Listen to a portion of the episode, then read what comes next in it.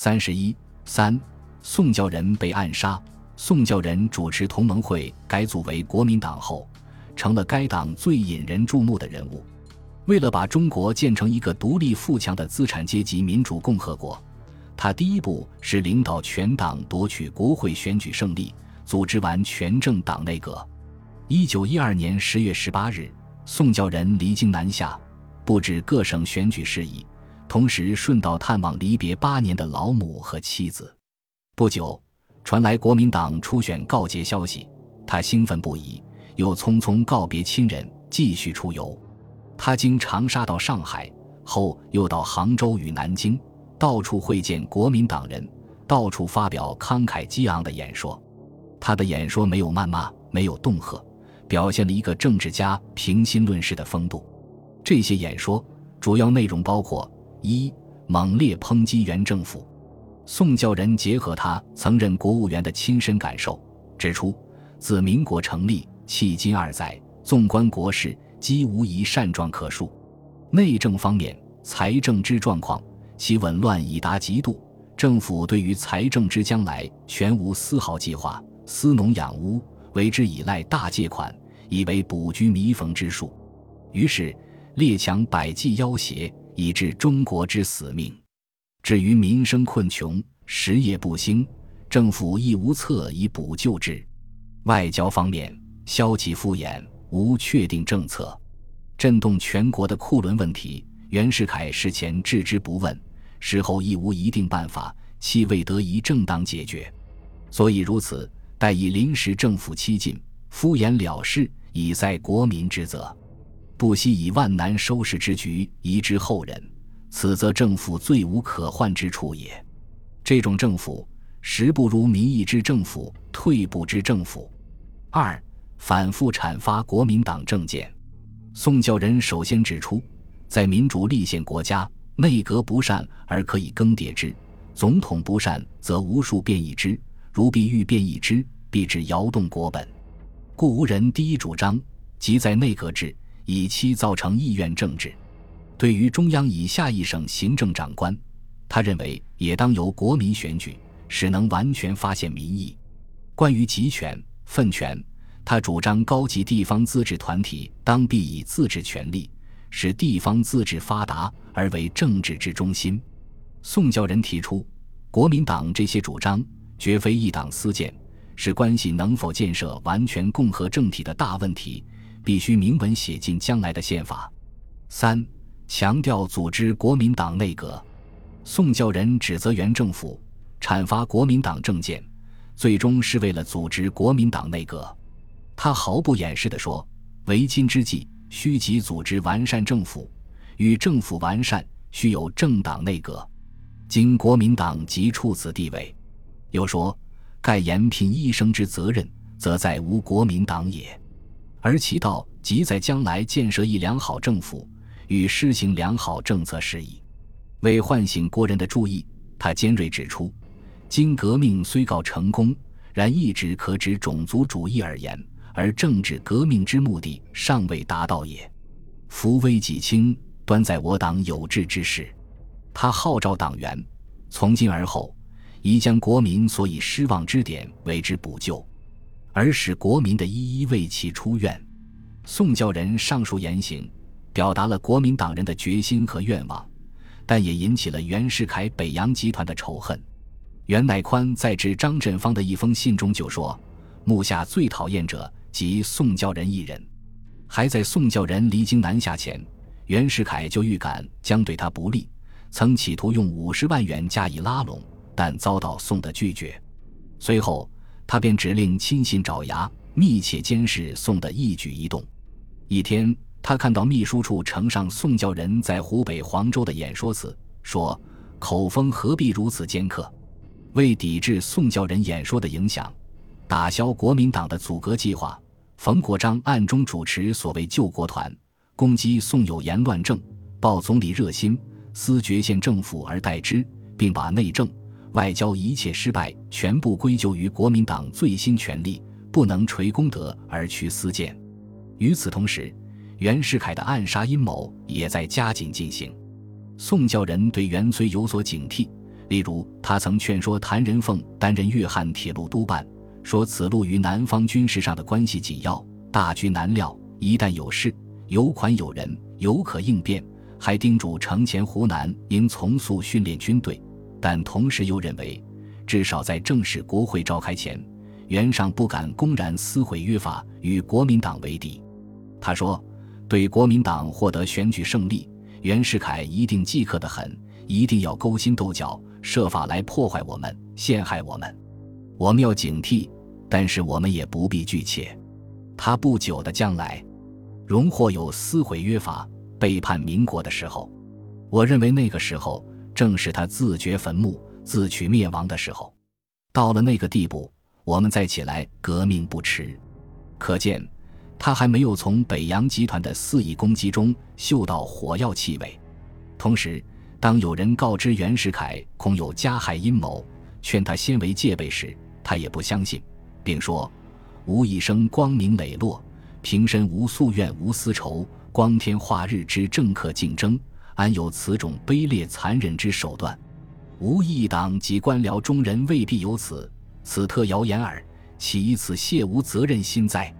然而袁世凯一旦感到他的权力受到直接威胁时，是一点也不迟疑的。三月二十日晚，宋教仁在上海由黄兴等人陪同，自民立报社赴沪宁车站，准备北上。十时四十分，他们走到检票处，突然三颗罪恶子弹从背后向宋教仁射来，宋当即被送往附近铁路医院。由于伤及要害，抢救无效，于二十二日晨四时四十分逝世，享年仅三十一岁。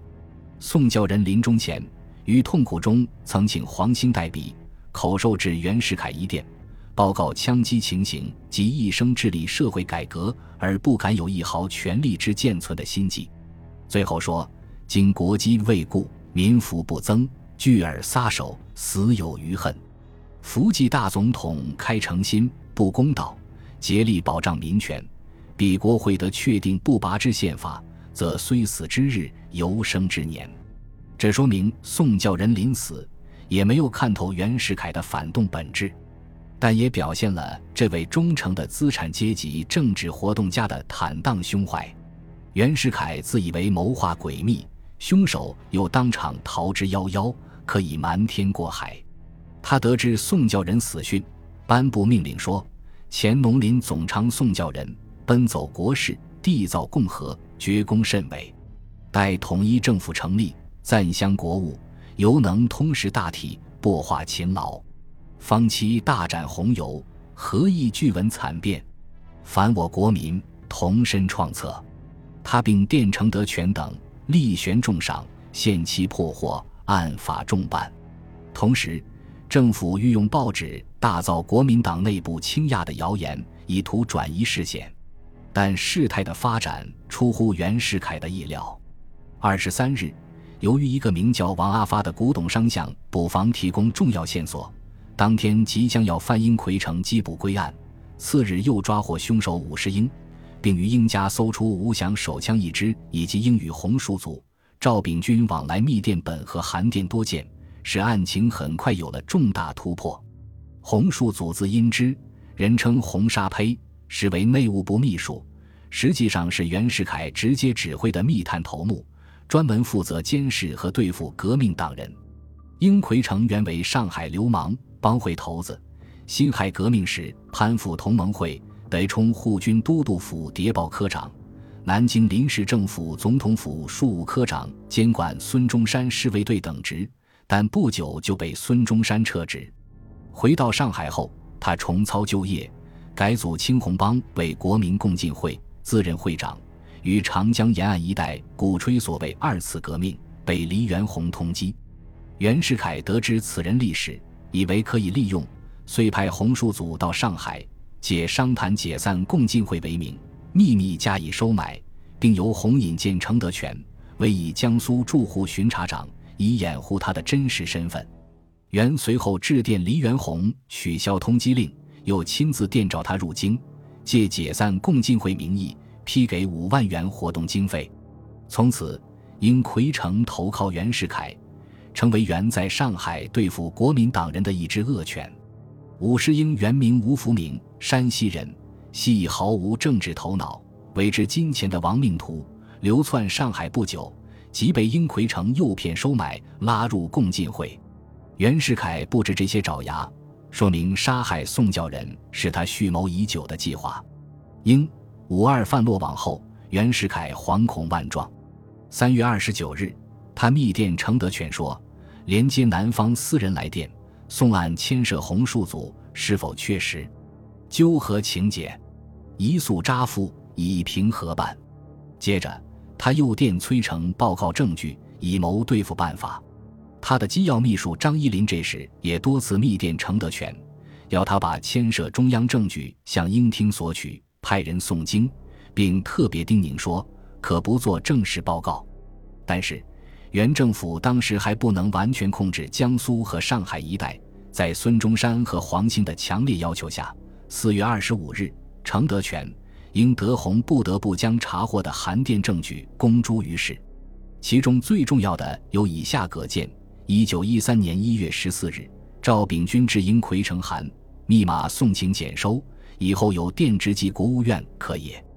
二十五日，英指赵秉钧电：国会忙争，真相已得。洪指洪述祖回面详。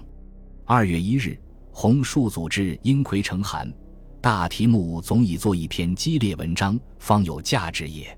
二日，英指赵秉钧电：孙、黄、黎、宋运动激烈，民党呼主宋任总理，以由日本购孙、黄、宋烈史，用赵集印十万册，拟从横滨发行。同日，洪指英奎成函：紧要文章已略录一句，说必有激烈举动。帝指英须于提前进电老赵，所遗数目。四日又函：东电到赵处，即交兄守面城，总统阅后颇色喜，说帝颇有本事，既有把握，即望进行。八日又函：宋备有无密处，中央对此似颇注意。十二日又函：来函已面呈总统，总理阅过，以后勿通电国务院。因至赵秉钧自治安，已将应密本交来，恐成君不机密，纯令归兄一手经理。三月十三日，应指洪述祖函：民力季顿初在宁之演说辞，独知及知其近来之势力及趋向所在矣。事关大局，余为釜底抽薪法，若不去宋，非特生出无穷是非，恐大局必为扰乱。同日，洪指英奎成电：毁宋仇勋，相度机宜，妥筹办理。十四日，英指洪述祖电：梁山匪魁指宋四处扰乱，危险时甚，已发紧急命令，设法剿捕之，转呈后事。十八日，洪复英奎成电：函电立即照办。次日又电：事速照行。二十一日凌晨两点，即伍士英次送不到四小时，应指洪述祖电：二十四分钟所发急令已达，请先呈报。同日又电：号电亮息，匪魁已灭，我军无一伤亡，堪慰，望转呈。二十三日，洪指英奎成函：号各两电息，不再另付。鄙人于四月七日到沪。这些证据的公布，暴露了袁世凯的元凶面目，不但震动了全国，也教育了许多的国民党人。他们指出，杀一宋遁出者，非杀人也，乃打击平民政治，伸张专制政治也。所谓绝大之凶犯即某氏，指袁世凯是也。使某氏而仍为正式总统也，吾恐死者不止遁出一人，四万万同胞之生命财产将悉为所断送。